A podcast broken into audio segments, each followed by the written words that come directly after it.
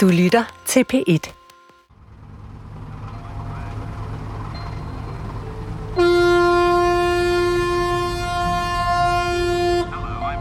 Mens vi stort set har kortlagt månen, har vi kun udforsket noget, der ligner 5% af havene på vores klode, og derfor er der pænt store chancer for at finde noget, vi ikke har stødt på før.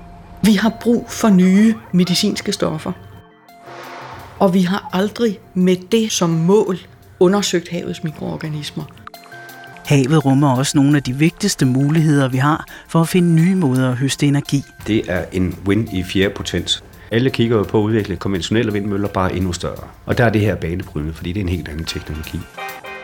Og endelig er havet et af de steder, nogen mener, vi bør flygte hen, hvis det en dag skulle blive helt skidt at bo her på jorden.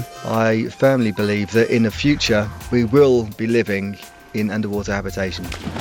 Indtil da kan man jo nøjes med at benytte nogle af oplevelsesindustriens nyere tilbud, som at dykke med hajer, udforske koralrev eller sove sammen med fiskene.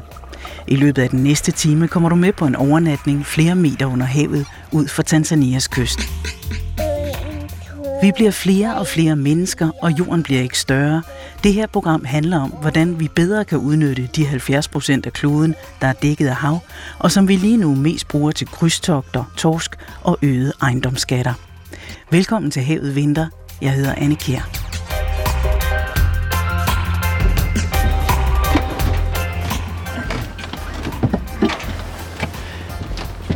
Ja, det vi skal i dag, det er, at vi skal ud øh, på det, der hedder Kalkgrunden, der ligger uden for Grenå. Michael Bo Rasmussen er seniorrådgiver på Institut for Bioscience ved Aarhus Universitet.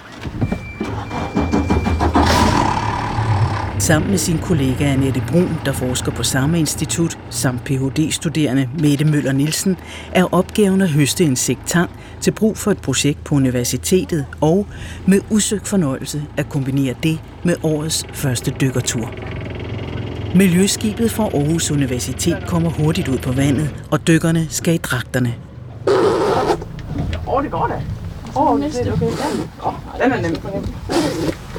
Åh, oh, dejligt. Tak for det. Men nu må Michael Bo Rasmussen i gang med at bakse med motoren, for efter en lille pause har det vist sig, at båden ikke kan starte igen.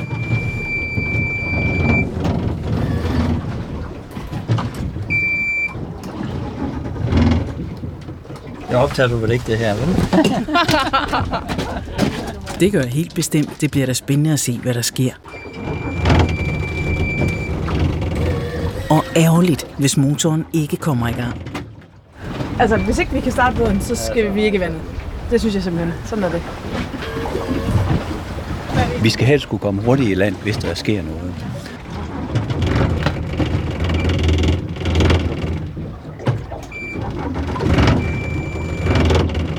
Spørgsmålet, vi skal kaste anker her. Det synes jeg, vi skal. Så, så er vi her da i hvert fald. Vi kan jo altid få en anden til at hente os. Lige præcis, så ligger vi der stabilt. Ja, vi går til rige vej, vi er derude. Ja, ja.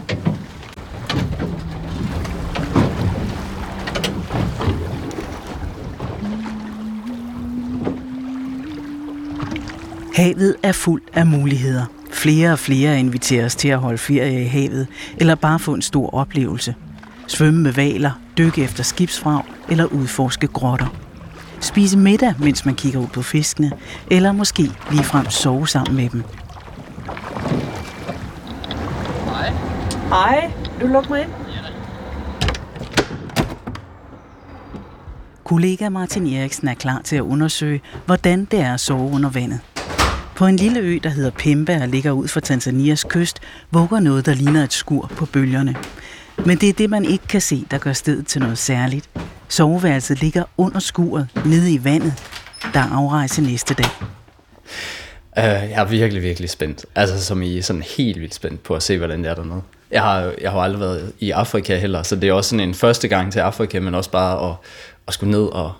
Bare tanken om sådan at skulle, skulle rent faktisk skulle opholde sig fysisk under vand, i så lang tid, også bare mens man, man sover, og jeg får næsten lyst til at ikke at sove.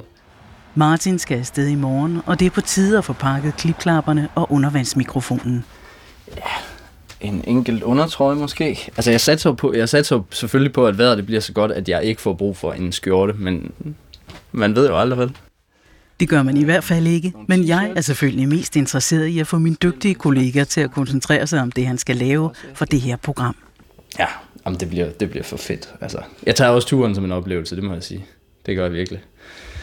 Du skal jo også på arbejde, så skal vi snakke lidt om, hvad for nogle optagelser øh, du skal lave? Ja, det kan vi gøre. Vi følger Martin på vejen mod en nat i havet.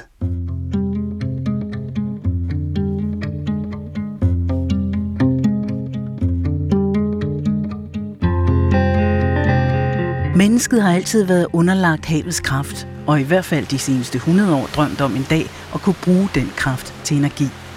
Global klimakrise og pres på de fossile brændstoffer betyder, at forskere uophørligt leder efter nye og bedre metoder til at få strøm og varme ud af det stormende hav.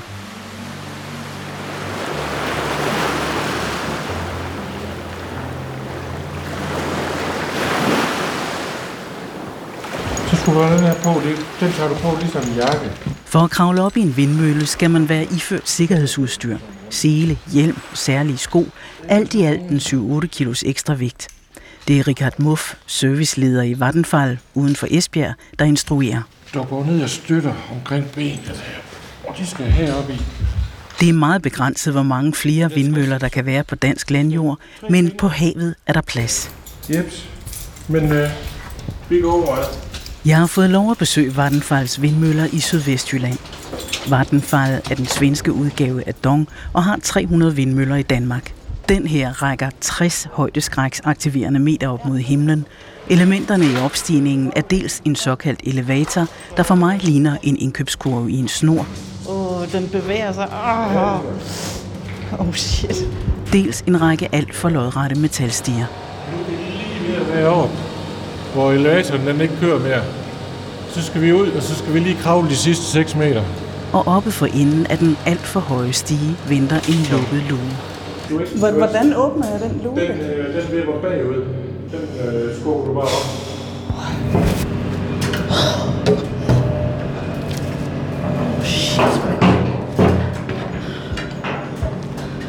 Ej, jeg kan sgu ikke komme op. Jeg tror altså lige, jeg skal ned igen. Dårlig idé at kaste sig ud i opstigning, iført 7-8 kilo sikkerhedsudstyr, højdeskræk, mikrofon og båndoptager. Det var bare for at kunne fortælle om forskellen på den almindelige, velkendte havvindmølle og så den nye, der er blevet udviklet. For det er havvindmøller, der er fremtiden.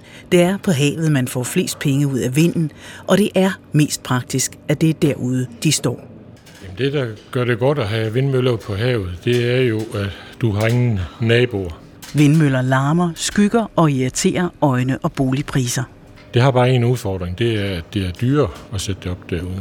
Derfor har forskere i EU i flere år arbejdet på at finde et alternativ til den konventionelle havvindmølle. Hele projektet har faktisk øh, øh, som, som opdrag øh, at skabe en, en mølle, som er billigere at producere. Claus Kurt Christensen er senioringeniør på Vattenfall i Fredericia og arbejder med at finde tekniske løsninger på de problemer, der opstår på vindmøller. I Danmark foregår arbejdet med at udvikle en ny og billigere havvindmølle på DTU Vindenergi, og Claus Kurt Christensen er med sin mangeårige erfaring inden for konstruktion af vindmøller med i projektets eksterne rådgivningspanel. Gennem flere år er vindmøllerne blevet større og større. Glasfiber er blevet suppleret med kulfiber, men de konventionelle møller kan ikke blive ved med at vokse. Introduktionen af nye materialer har simpelthen gjort, at man kan bygge vingerne længere. Men det har også en begrænsning. Det, det møder muren på et eller andet tidspunkt. Derfor er der brug for en helt anden måde at tænke vindmøller på. Deep wind er en, en vindmølle, som er øh, et, et flydende tårn ned i vandet faktisk, altså et flydende rør, som man forankrer til, til havbunden via nogle kabler. Oven på den her tårn eller rørstykke, øh, så sætter man øh, nogle vinger, som, som nu peger opad. Her drejer den rundt om en lodret akse. De ligner lidt et piskeris på en håndmixer, hvis man kan sige det sådan. Det er lidt et udskilt ord, fordi det er ikke særlig teknisk korrekt måske, men så har man et billede af, hvordan det ser ud. En markant anderledes vindmølle, der sandsynligvis vil blive både billigere og bedre på mange fronter. Det jeg godt kan lide, det er, at det øh, øh, er et simpelt produkt. Øh, nu har jeg arbejdet med vindmøller rigtig mange år, og øh, kompleksiteten af, af vindmøller er ret høj. Og, øh, og vi ser jo også, at øh, vi er jo selv med som energiselskab til at, at drive mølleproducenterne til at lave møllerne større og større og større. Og hver eneste gang, ligegyldigt om det er en lille eller stor vindmølle, man skal sætte ned i havbunden, så skal der lave geofysiske undersøgelser. Vi skal kende underlaget og alt det her, så vi ved, hvor langt vi skal ramle vores konstruktioner ned i underbunden. Og det er rigtig, rigtig dyre undersøgelser. Deep Wind er billigere at placere på havbunden, fordi det ikke er et fundament, der skal hamres ned, men bare fire bardoner. Lige nu bliver det dyrere at placere en havvindmølle, jo dybere vandet bliver. Med Deep Wind vil man være uafhængig af havdybden. Det åbner drømmen om en dag at kunne placere vindmøller i The Roaring Forties, som ikke er en tidsmaskinerejse tilbage til 40'erne, men et stærkt blæsende område tæt på Sydpolen. Der vil man kunne udnytte en mølle, der er nemmere at placere, og som forskerne vurderer vil kunne producere 20 megawatt i timen mod de nuværende maksimale 5 megawatt for havvindmøller. Det er en win i fjerde potens, som vi siger. Ingen tvivl om, at, at det her produkt, det er formentlig det, der er mest potentiale i af, af de helt store udviklingsprojekter. Alle kigger jo på at udvikle kom, konventionelle vindmøller bare endnu større. Endnu større, endnu større. Og der er det her banebrydende, fordi det er en helt anden teknologi. Danmark er blandt de førende lande, både når det gælder produktion af vindmøller og hvor meget af vores energi vi får fra vinden. Bølgerne har vi også længe interesseret os for, men bølgekraft er stadig noget, vi tester. Et af problemerne er det samme, som gør bølgekraft til en løsning. Havet har enorme kræfter. Det er simpelthen svært at få skabt en struktur, der kan holde, men visionerne er der, og de har været der længe. Forfatteren Henrik Pontoppidan var virkelig fremsynet, da han skrev sin roman om ingeniøren Per.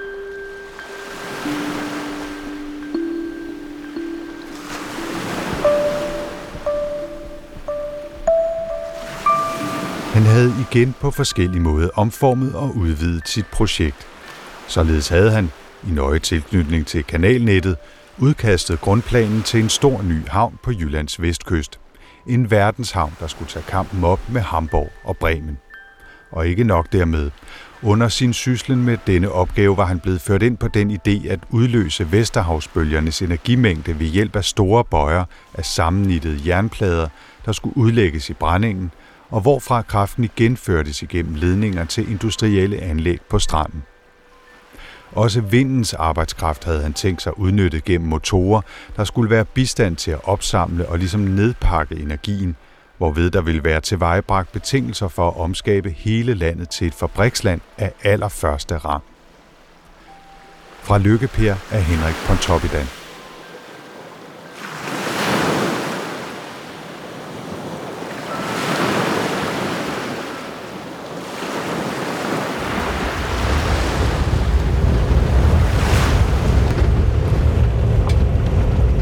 Martin Eriksen har nu overstået fire flyveture og er på vej hen over en lidt ujævn undergrund mod sit mål, undervandsrummet ud for Tanzanias kyst.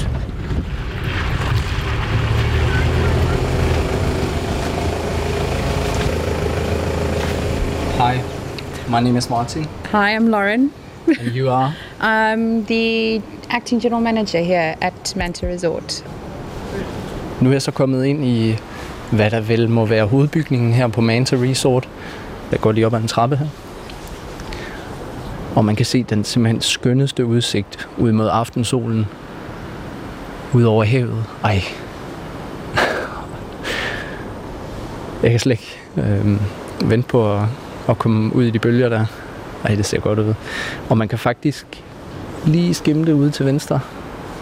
Der ligger The Underwater Room, som sådan en hytte på en tømmerflåde og skulper rundt i havet flere hundrede meter væk fra kysten. Det ser helt utrolig godt ud.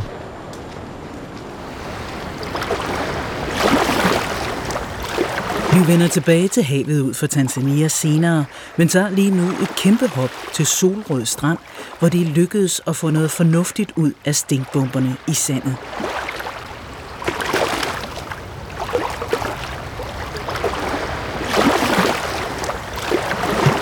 Tang er en ressource, vi skal lære at bruge til noget. Men alle, der har holdt ferie i Danmark eller bor ved kysten, kender også til den kedelige side af algerne. Mange, der har været hernede i løbet af sommeren og oplevet de problemer, der er med tang, der skyller ind. Altså nogle gange er det så voldsomt, at vi jo flere gange har oplevet, at badebroerne bliver skyllet op, fordi det simpelthen bliver løftet op af tangen. Ikke? Rasmus Bo Hansen er projektleder i Solrød Kommune. Folk her langs strandområdet må flytte fra husene i sommerperioden, fordi det stinker så meget. Vi kan lugte det her over hele byen, fordi det stinker så meget. Det er et ret voldsomt problem, der er med, med, øh, med tanken. Som i flere andre kommuner besluttede man i Solrød at gøre en indsats for at rense stranden, men så stod man der med flere tons tang. Det interessante for os, det er jo at kigge på, at udfordringen er, at man er nødt til at se, hvad der er tilgængelige ressourcer, når vi nu skal væk fra kul og olie og sådan noget. Så er det jo meget, det er jo ud over vind og noget sol, så er det jo meget biomasse. Øh, så man er nødt til at kigge lidt på det, der er, og hvordan kan det udnyttes lokalt og mest optimalt. Her har vi så øh, en tangressource, og det var det, hele projektet startede med, at man havde en gene hernede fra. Og hvis man flyttede det væk fra stranden, så stod man til gengæld med et stort affaldsproblem. Tangen blev kørt i alle mulige retninger fra havne hos en økologisk landmand eller på et gardneri. Nogle gange så langt som fra Solrød til Amager. Der skulle en ny løsning til, og i stedet for at have den loppebefængte stinkbombe, gik man i gang med at prøve at finde ud af, hvordan den kunne bruges til noget positivt. Kommunen besluttede sig af flere grunde for at bygge et biogasanlæg og lade den generende tang bidrage til varmeregnskabet. Det er så meningen, den skal det, når anlægget er færdigt i 2015. Tang har ikke noget stort gaspotentiale, men regnestykket i Solrød går pænt op. Man fjerner et problem og får en fordel ud af det. Udover bedre vandkvalitet og mere dyreliv, så har det at fjerne tangen fra Køge Bugt også givet point i forhold til udkastet til vandmiljøplanerne for 2015, siger projektleder Rasmus Bo Hansen. Frem mod 2015, der kan vi ved at flytte tangen her opfylde 70% af kvælstofreduktionen og over 100% af fosforreduktionen alene ved det her. Energistyrelsen kender selvfølgelig historien fra Solrød og følger forsigtigt med, men mener, at omkostningerne ved at omdanne tang til energi nu og i nærmeste fremtid vil være for høje. Ikke desto mindre er det i tang som biomasse, at der for alvor er volumen, altså mulighed for at sælge store mængder. I Skotland har man fundet ud af, at tangen skal blandes med husdyrgødning og husholdningsaffald, for at man kan tjene penge på at udvinde energi af algerne. Og for den, der dyrker tangen, er det også nødvendigt at tænke i flere baner på én gang.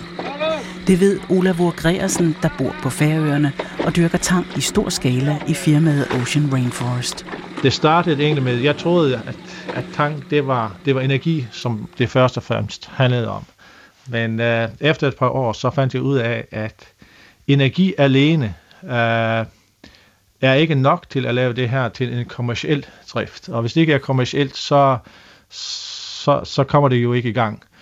Så for nogle år siden, der øh, kom jeg så i kontakt med gode folk fra blandt andet Dansk Teknologisk Institut, og øh, siden da har vi så meget målbevidst arbejdet hen imod at øh, komme frem til en, en bioraffineringsproces, hvor vi ud fra den samme biomasse både producerer proteiner, kosmetiske produkter, farmaceutiske produkter og øh, energi. Det hele skal med, for det er ikke tillokkende at dyrke tang udelukkende til brug for energi. Hvis jeg har et ton tang, og jeg skulle sælge det til en, en fabrik, der lavede etanol for eksempel, så vil jeg få den våde vægt for maksimalt øh, 200 euro. Og øh, hvis jeg får tilsvarende ton tang sælger til en øh, farmaceutisk producent, så vil jeg måske få 20 gange så meget. Da Olavur Greersen gik i gang med tankproduktionen, var udfordringen at udvikle en struktur, der var stor nok og holdbar. Og det barske vejr ved Færøerne, hvor der er til 10 meter høje bølger, sørgede for, at der var rig mulighed for at finde ud af, om knuderne holdt. Næste udfordring er så bioraffineringsprocessen, og den tror Olavur Greersen også kan overvindes. Ja, det tror jeg. Vi står ikke med, at vi skal øh, opfinde noget, som ingen rigtig har, har, har arbejdet med før. Det er mere et spørgsmål om at sætte nogle øh, processer sammen på en anderledes måde, end det, som vi gør i dag. Men det kræver selvfølgelig, at der er et samarbejde mellem de mennesker, som har forstand på det her, og har en, en, en en brændende vision om at nå det her. Fordi det er ikke nemt nødvendigvis. Altså det er noget, der, der, der skal laves et arbejde, og først og fremmest, så skal der jo penge på bordet. Altså, fordi det er jo udviklingsarbejde, det her. Og, og det er et udviklingsarbejde, som er som selvfølgelig har den risiko øh, i sig, at vi ved ikke præcis, hvornår det lykkes i tilstrækkelig grad til, at øh, det her er, er interessant som et rent investerings, øh, rent investeringscase. Jeg har, jeg har absolut haft min skepsis, øh, og selvfølgelig er jeg ikke der i dag, hvor jeg kan sige, med 100% garanti for en eller anden, der vil komme til mig og sige, okay, jeg vil investere penge i det her, så siger jeg, okay, giv mig alt det, du kan, fordi jeg ved, hvordan jeg skal lave den her bioraffineringsproces. Det kan jeg ikke sige, fordi det ved jeg ikke, men jeg tror på, det kan lade sig gøre. IDA, Ingeniørernes Interesseorganisation i Danmark, tror på, at tang kommer til at spille en stor rolle i vores energiregnskab. Organisationen har lavet en klimaplan, der er ret ambitiøs på miljøets vegne. Den forudsætter, at vi kun bruger vedvarende energi i 2050. For at det kan lade sig gøre, skal vi mindske energiforbruget til halvdelen af, hvad det er i dag, og tredoble anvendelsen af biomasse til energi. Her kommer tangen ind. En tredjedel af den energi, der skal komme fra biomasse i 2050, skal komme fra tang, ifølge IDA, og tangen skal dyrkes, mener ingeniørerne.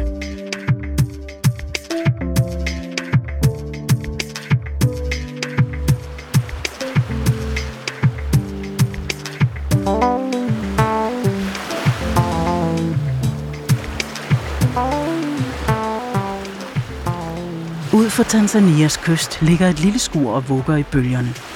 Nedenunder det, 5 meter under havoverfladen, ligger der et skur mere. Det er The Underwater Room. Et af de eneste steder i verden, hvor man kan sove sammen med fisk. Det er det, min kollega Martin Eriksen er på vej mod.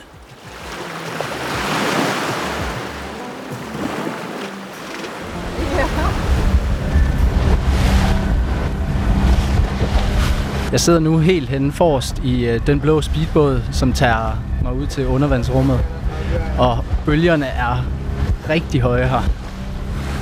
Øhm, vi er nu mange hundrede meter fra land, og selve hytten, øh, hvor øh, undervandsværelset er, den øh, dukker sådan frem længere frem. Øh, det ligner mest alt en øh, temmelig primitivt konstrueret træhytte på en øh, tømmerflåde. Hytten er omgivet af, af bøjer, som markerer, hvor man øh, må svømme og snorkle. Oh, nu fik jeg en masse vand.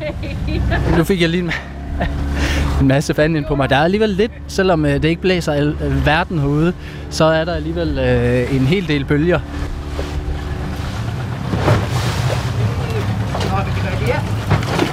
Nu lægger vi til på langs den ene side. I can get off now? Ja? Okay. Thank you. Well, op på øh, selve flåden, der er der et, øh, en stor sofagruppe, som man kan sidde i og kigge ud over det helt åbne hav. Det er jo fuldstændig, fuldstændig fantastisk udsigt der herfra. Men jeg skal godt nok love for, at, øh, at den gynger meget alligevel.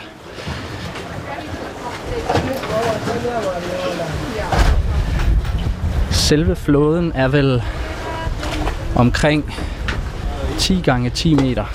Den er overdækket, og øh, så er der en øh, dør, som går ind i et lille lokale, hvor man så kan gå nedenunder og gå ud fra. Okay, all right. So, should we start your tour quickly? Yeah. Show you how everything works. Your toilet works pretty much like one on a ship would. This flushes it here. Okay. And then you just use that to refill the toilet. Okay. Og nu går vi nedenunder. This should be interesting Okay. bits and bobs. All right. Inde midt i, øh, hy- inde midt i hytten her på øh, flåden, der er der en øh, skakt ned. Simpelthen en øh, form for stige, hvor, som så er oplyst af, af små lamper hele vejen ned. Men den går simpelthen ja, 5 meter under vandet vel nærmest. Og det er simpelthen øh, vejen ned til selve undervandsværelset. Øhm, og det her, det, øh, det skal jo nok blive meget interessant, hvordan jeg kommer derned. Okay? Okay. So, Maybe an idea if you could hold this while I try and climb some of the way, Yeah. and then I could pass it on to you. okay, sure, no problem. Okay. Der er simpelthen, øh, det, er ret, det virker sådan øh, ret svært at klatre ned ad den her stige, og øh, når det, det er som om underlaget bevæger sig utrolig meget her. Okay, you gonna help me? Ja. Great. Der er vel 50... Er der 50 trin ned måske?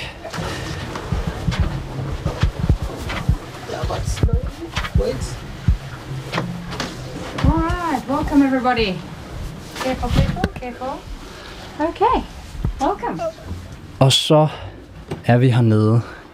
Hvad er det? 3 gange 3 meter. Og jeg er lige stedet ned, og en halv meter til venstre for mig, der svømmer en hel flok fisk rundt. Stribede, zebra-lignende fisk. I hvert fald 30 af dem. Det er jo helt fantastisk.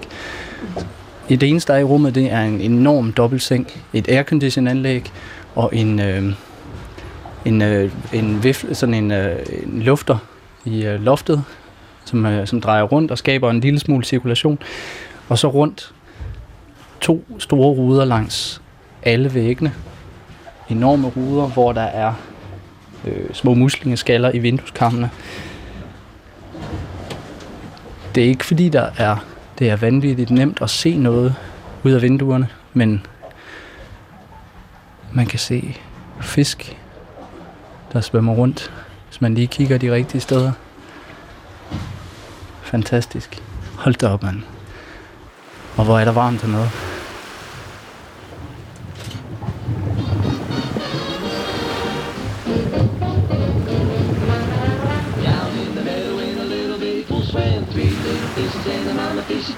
Swim, said the minor fish, and swim if you can, and they swam and they swam all over the dam.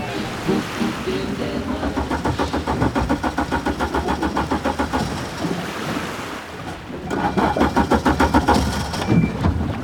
På kalkgrunden ud for Grenå ligger skibet med tankforskerne stadig på det samme sted.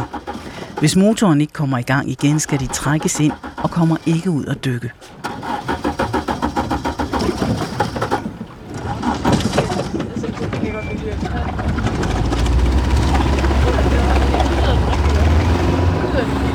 Men så er der pludselig brændstof i slangerne, og forude venter årets første dyk. Men først er der lige en hel masse udstyr, der skal på. Er det okay? Ja, den Ja. jeg til. Jeg kan fint høre dig. Okay, jeg synes, jeg, jeg ikke kan høre dig i den her, men... øhm, Nej, men jeg tror, det, det er, når du kommer ned under vand, så er det bedre.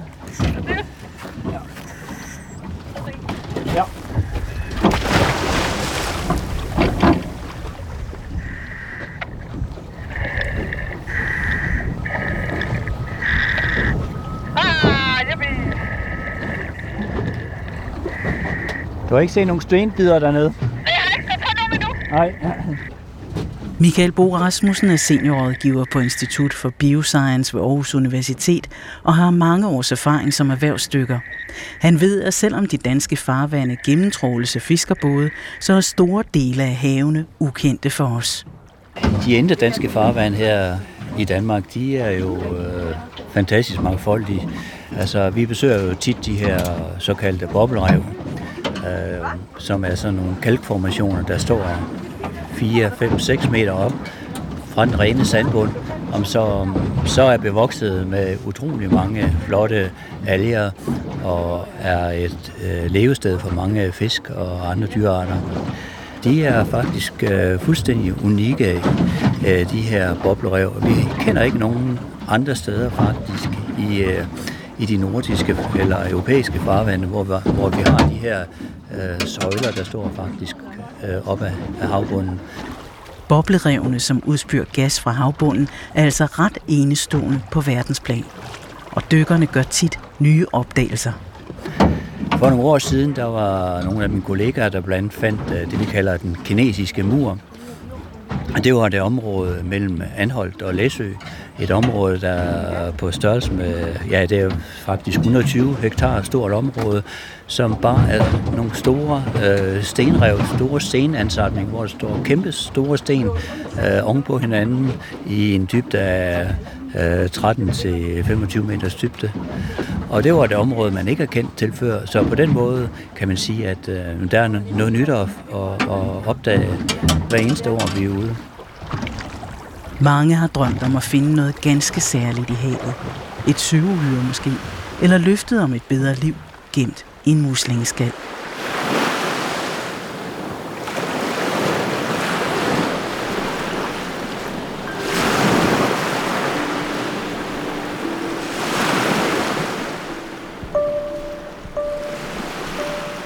Kinos folk havde sunget om alt, hvad der sker og alt, hvad der er til.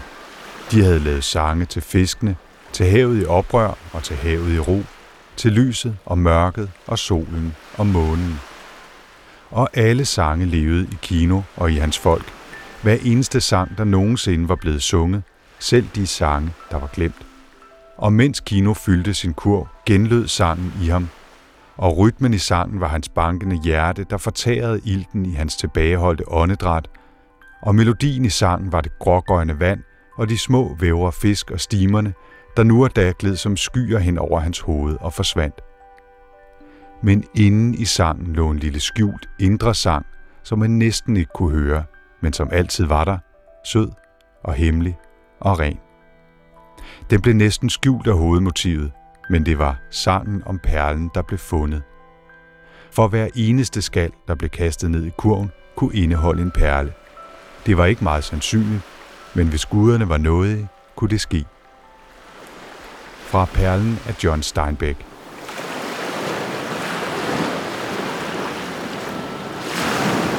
I vores tid, i vores liv, er der stadig håb om at finde en perle. Men i dag vil perlen være en medicin, der er effektiv mod kræft, eller måske noget, der kan erstatte penicillin, som så mange bakterier er blevet immune overfor.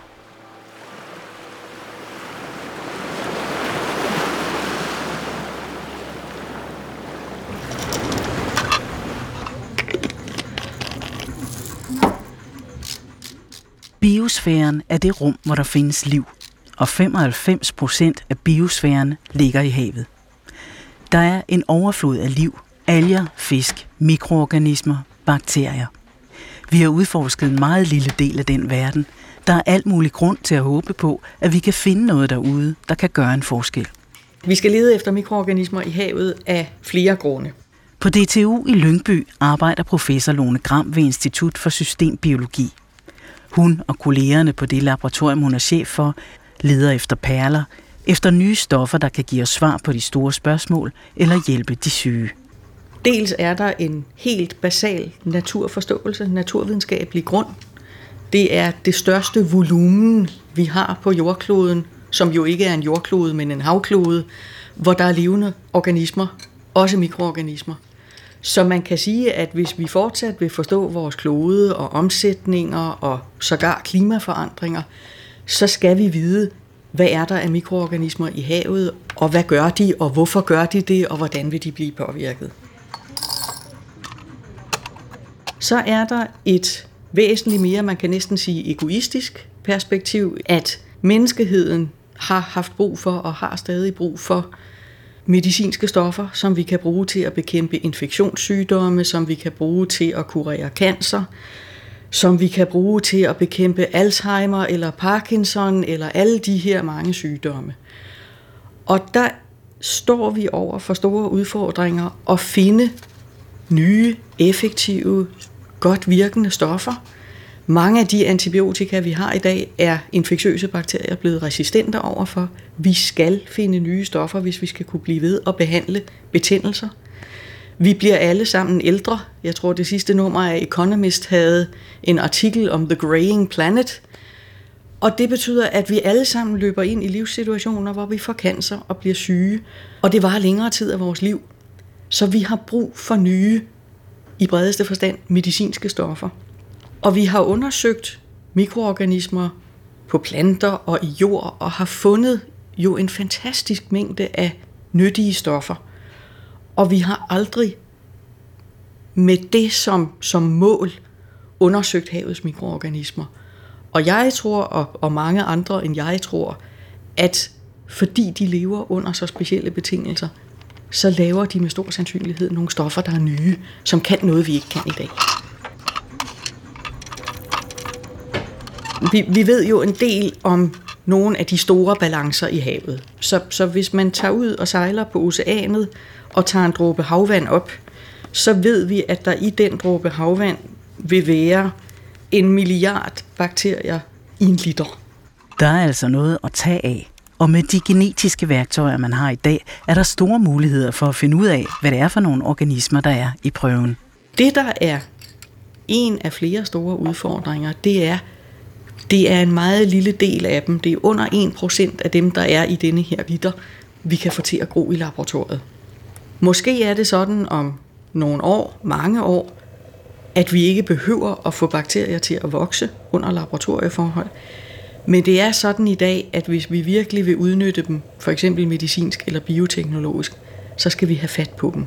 Ikke nok med, at der skal findes nye organismer, de skal altså også behandles på en helt anden måde, end vi er vant til, for at vi kan få gavn af dem. For syv år siden var Lone Gram og flere af hendes kolleger ombord på den videnskabelige ekspedition Galatea 3. Siden da har laboratoriet arbejdet med 500 bakterier fra prøver, der blev taget undervejs. Dem har vi nu arbejdet med på flere store projekter, siden vi kom hjem. Og vi ved for eksempel, at hos nogle af bakterierne, der har vi fundet et spændende antibiotisk stof. Hos en anden bakterie har vi fundet et andet stof. Og så tror vi jo umiddelbart, at vi har udtømt potentialet. Så har vi gjort det det sidste år, at vi har kigget på hele deres, det der hedder deres genom. Og når vi kigger på det, analyserer det, så kan vi se, at vi kan godt finde den genetiske baggrund for det ene stof, vi har fundet, men det ser ud som om, at der er genetisk baggrund for 5, 7, 10, 12 andre stoffer, som vi ikke har fundet ved vores almindelige behandling. Så vores tanke er nu, hvis vi nu får behandlet de her bakterier rigtigt eller på en anden måde, kan vi så få dem til at producere de nye stoffer. Jeg tror, vi har et kolossalt stort potentiale. Jeg tror, vi er, hvis vi nu bliver i den øh, farmaceutiske, bioteknologiske anvendte vinkel, der har man inden for de sidste 10-30 år set grupper, der begynder at arbejde målrettet med havets mikroorganismer. Det vi har gjort, og det er jo vores shortcoming, er, vi har arbejdet lidt på samme måde, som vi har arbejdet med for eksempel landjordens organismer. Og der ligger et kæmpe tigerspring den dag, vi begynder at arbejde med havets mikroorganismer, med havet som basis. Vi kan se, blandt andet i, i laboratoriet her, som, som jeg leder, at hvis vi tager havets mikroorganismer og dyrker dem, opformerer dem under betingelser, der minder om det, de kommer fra, så laver de pludselig nogle andre stoffer, end når vi dyrker dem under de betingelser, som, som mikrobiologer normalt har arbejdet under. Så potentialet er enormt, selv for den, selv for den enkelte mikroorganisme, tror jeg kun, vi har skrabet overfladen.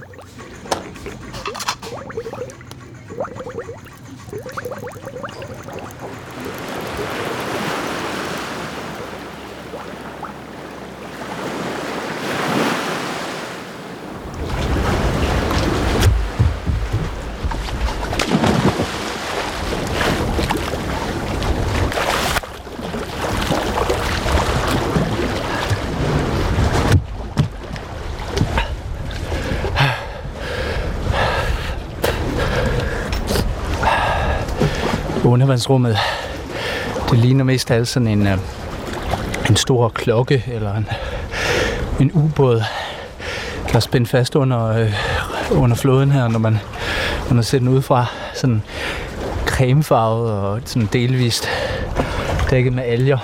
Også udefra, der virker den også, som om den ligger utrolig langt ned i vandet. Det er sådan, det er sådan lige knap, at jeg kan svømme ned til den. Og på en eller anden måde, så øh, det lys, som også sidder på ydersiden af den og lyser vandet op, det får den til at se sådan lidt, sådan næsten lidt uhyggeligt ud nede, nede i vandet. Den sådan, øh, skaber sådan et øh, lysegrønt skær hele vejen rundt omkring den, men også en meget sjov oplevelse, når man ser den udefra.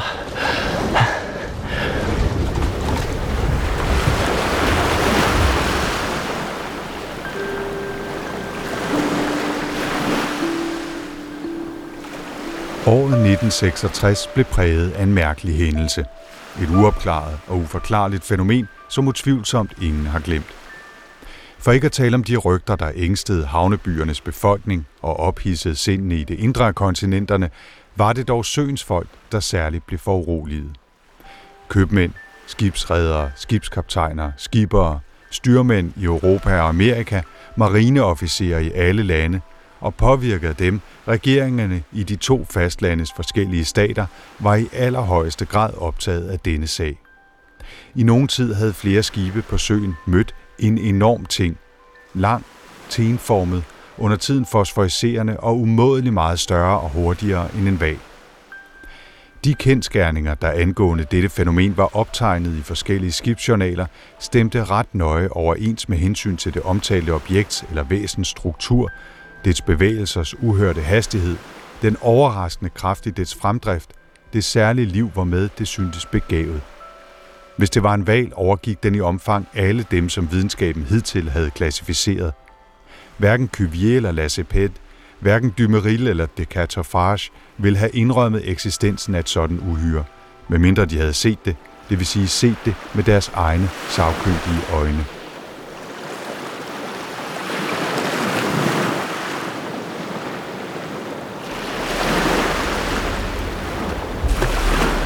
Sub-Biosphere 2 er muligvis også noget, man er nødt til at se med sine egne sagkyndige øjne.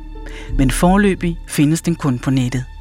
Det er en selvforsynende undervandsbolig, udviklet efter nogenlunde samme principper som moderne ubåde. Forestil dig et cirkelformet centrum, en stor kugle med otte små kugler rundt om sig. Hele strukturen er 340 meter bred og står på et tårn, der er funderet i havbunden. Boligen, for det er nemlig det, det er, kan rumme 100 mennesker og kan ligge i vandoverfladen eller køre ned under vandet, hvis havet bliver for oprørt. Faktisk er det ikke bare ting som en undervandsbolig, men som en slags Noras ark, hvis jorden skulle blive truet af en større katastrofe. I de otte mindre kugler er det meningen at bevare forskellige miljøer fra kloden. The subbiosphere is trying to recreate the Earth within a closed system. Philip Pauli hedder manden, der har udviklet Sub-Biosphere 2. Og det er ikke et politisk statement fra hans side. I've certainly not meant it as a political statement. I've never been politically minded. Um, but certainly um, with the developments of the uh, International Space Station and submarine technology. Vi har både udviklet rumstationen og ubådsteknologien. Vi kommer til at bo i havet, siger han. I firmly believe that in the future um, we will be living in underwater habitation. Gennem tiden har mange forsøgt sig med at udvikle et undervandslogi, blandt andet NASA. Næsten alle har været laboratorier eller bygget med det formål at undersøge, hvordan mennesket reagerer på og opholde sig under vand.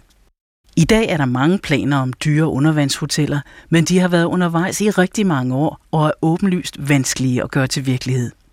Men SOP Biosphere 2 er altså tænkt som en måde at bevare menneskeheden og miljøet, hvis det værste skulle ske. Basically, um, I, I wanted to um, design somewhere that if a worst case scenario struck Earth, that we'd have a safe house to, to sort of basically allow humanity to sort of repopulate the earth, if that makes sense. I know it sounds crazy, but I reflected back Phil Pauli, som er anerkendt for sine designs, også de futuristiske, har altid været begejstret for havet. I think, like many people, I discovered the sea um, being sat on a chair watching television. And the, the, the awe and Som så mange andre mødte han første gang havet hjemme i stuen foran fjernsynet. Den store passion opdagede han, da han begyndte at dykke. a lifetime of fascination with the sea. Um, and I was lucky enough to have the opportunity um, to actually go diving in the Galapagos. It didn't come naturally, but but certainly something that I will never ever forget and never ever regret. Um, it was the best experience of my life and perhaps one of the most ter- terrifying. But when you actually get into the water and it's clear and you have experiences of zero gravity, for want of a better phrase, and you've got neutral buoyancy and you start relaxing and you start engaging with the marine life, it really is living on a different planet. That's as simple as I can explain it. It really does feel otherworldly.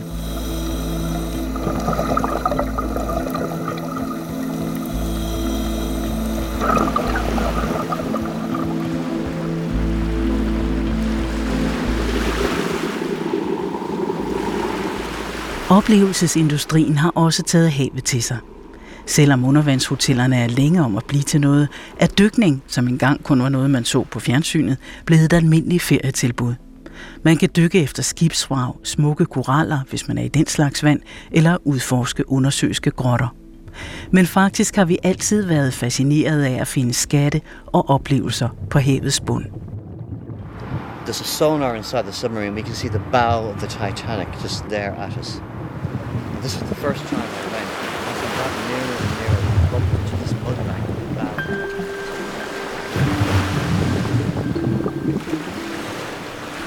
I tiden derefter opstod der voldsomme jordskælv og oversvømmelser, og i løbet af et eneste forfærdeligt døgn blev alle jeres krigere på én gang opslugt af jorden, og også øen Atlantis sank i havet og forsvandt.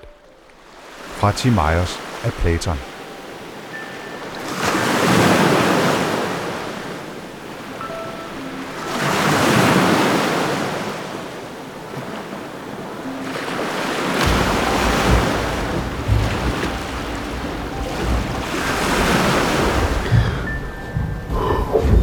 Klokken den er Klokken den er halv to om natten. Og jeg er lige vågnet. Og man skulle, man skulle faktisk tro, at, at det her rum ville være helt mørkt om natten. Men der kommer en del lys ind op fra havoverfladen, som man sådan lige kan, kan fornemme ud af vinduerne. Og det gør faktisk, at man godt kan orientere sig herinde. Herfra, her hvor jeg ligger i en, i en hvid dobbeltseng, der er cirka der er cirka 20 cm over mit hoved. Der er der en rode, som går ud i havet. Og det samme til venstre for mig. Og det er jo egentlig fantastisk at kunne ligge her på siden og kigge ud i havet og se selvlysende gobler, der svømmer rundt i mørket. Jeg kan lige prøve at, at række op og tænde for lyset udenfor. Sådan der. Allerede, man kan allerede se, at øh, fiskene med det samme tiltrækkes af lamperne på ydersiden af, af rummet. Og sigtbarheden er ikke specielt god her. Man kunne se nogle meter ude, så er der sådan meget sandet. Men det ser helt vildt ud, at der kommer fisk sådan ud af sandet. Små, selvlysende, sølvglinsende fisk. Åh, oh. kom, nå, der kom lige en hel flok små, sådan hvidlige fisk næsten, der svømmede i flok forbi her. Alle de her fisk. Nogle af dem fuldstændig ligeglade med, at jeg ligger herinde og kigger på dem. Og andre af dem svømmer langs roden indimellem. Nærmest som om de er bevidste om, at der er nogen herinde. Det er godt nok varmt hernede. Jeg tror, jeg øhm, vil slukke for lyset igen, og så lægge mig til at sove. Fordi det er lidt sjovt, at uh, selvom det er fascinerende at ligge og kigge på alle de her fisk. Og jeg havde regnet med, at jeg ville slet ikke sove i nat. Fordi jeg kunne slet ikke få nok af at ligge og kigge på den. Så er det som om, at, jeg, at man også bliver mæt. Jeg tror, jeg har brug for at sove nu.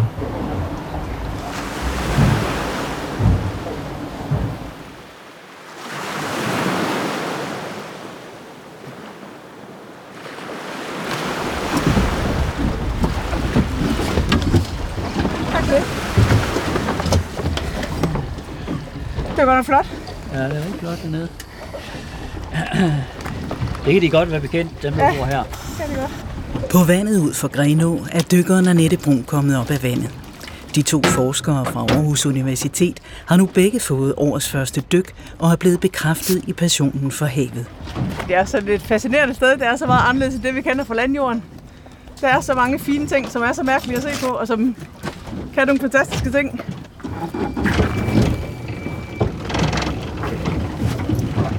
Det spændende er nu, om der skal ringes efter hjælp, eller om den noget ustabile motorbåd selv kan finde hjem igen. Sæt vi på, at vi kan starte motoren igen, ikke? Hvad? Det har jeg også. 100 procent.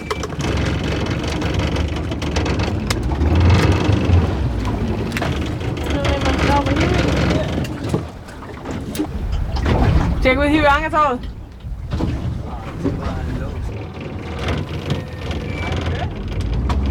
Nu sejler vi rent faktisk. Olé! Vi sejler! Hvad Michael? Gamle troldmand. Nej. Får vi ham til at indrømme det? Endelig mod havn, og så skal båden måske nok lige en tur rundt om en mekaniker.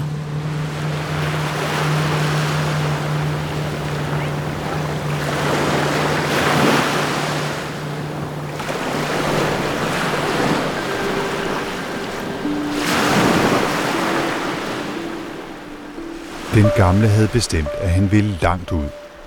Lugten fra land havde han snart lagt bag sig, og han rodede ud i den rene morgenluft på havet. Han så morilden i golftangen i vandet, da han rodede ud over den del af farvandet, som fiskerne kaldte det store dyb, fordi bunden der pludselig gik 700 fagne ned. Her samlede der sig alle mulige fisk, fordi strømmen fremkaldte en virvel, hvor den ramte de stejle vægge i havnbunden.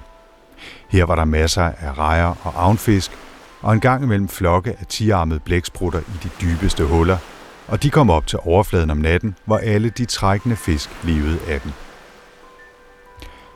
For ham var havet altid La Mar.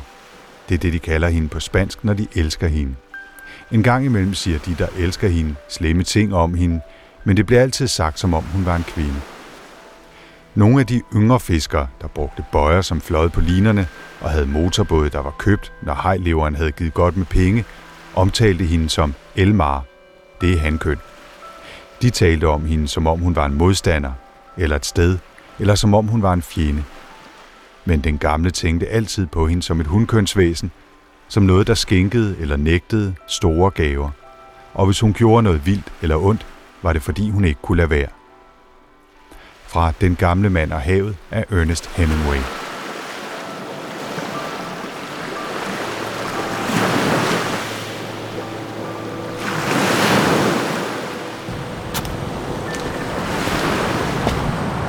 På øen Pemba ud for Tanzania er det blevet dagen derpå for Martin Eriksen, der har tilbragt natten i havet. Så sidder jeg hernede på de hvide sandstrande foran Manta Resort, og øh, jeg sidder faktisk lige omtrent der, hvor jeg blev smidt af for 8, 8 timer siden, er det vel? Klokken er 4 nu. Altså, det at være derude var jo altså, på mange måder en oplevelse, der stadigvæk sådan er ved at, at sætte sig i mig. Og faktisk også rent fysisk, fordi når jeg rejser mig op, så, så bølger jeg stadigvæk sådan lidt frem og tilbage. Øh, som om, at øh, jeg er sådan lidt småfuld, eller som om underlaget giver sig, giver sig under mig. Men, og det har jeg fået at vide, at det går over i løbet af et par dage. Ja. Altså det, selve det at sove derude, det var jo egentlig fantastisk.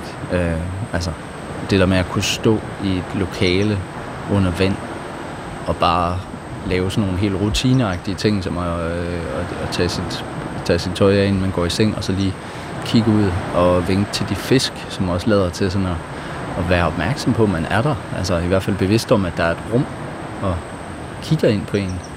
Det er jo, det er jo helt vildt.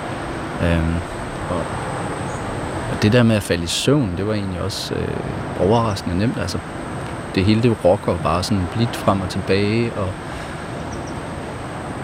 ja, altså det, det var faktisk, øh, det, det var jeg egentlig lidt overrasket over, at det ville være så nemt. Øh, men altså, det eneste var selvfølgelig, når man er 4 meter under vand, så, så er der ikke særlig meget luftcirkulation, så naturlig luftcirkulation, og det der aircondition-anlæg, der var dernede, det, det kæmpede godt nok for at holde temperaturen nede, men det gjorde godt nok, at det var stadigvæk hit og meget sådan øh, stille luft, hvilket måske ikke var så behageligt. Men jeg faldt der i søvn sådan rimelig nemt alligevel. Øh, jeg kunne bare forestille mig, at hvis, hvis jeg skulle have boet dernede, det var jo en dobbelt seng, jeg havde, og hvis man skulle bo dernede to mennesker um, om en længere tid, så, så ville det måske være lidt øh, hit på en eller anden måde. Men øh, når det så er sagt, så det der med at vågne midt om natten, og så kan man bare kigge ud på altså noget, der vil bedst kan beskrives som øh, en, en rum net, altså en, en, som en, en, øh, en stjernehimmel af glinsende partikler og øh, gobler, der er selvlysende. Det er jo ting sig altså, at have det privilegie i sit soveværelse. Ja, hold da op.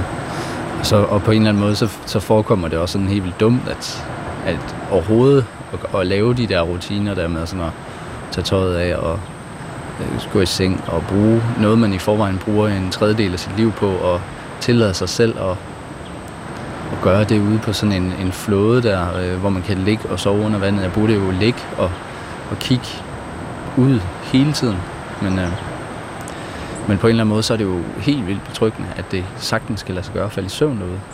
Øh, altså at bare lave de der rutinemæssige ting, fordi det er vel også et slags bevis på, at man jo faktisk godt kan bo derude, hvis man vil. Altså, det er jo ikke øh, en rumkapsel, selvom det ligner det lidt. Jeg tror, at øh, jeg vil smutte op på resortet og tage mig en kop kaffe, og så se, om jeg kan få det her, øh, få min balance igen, og så ellers bare nyde det og slappe lidt af, inden, at, øh, inden jeg skal hjem i morgen.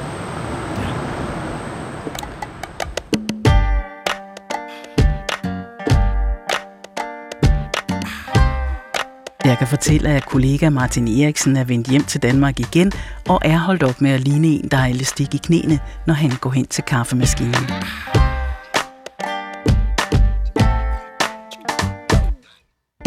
Du har lyttet til Havet Vinter, Skatkammeret. Jeg hedder Anne Kjær.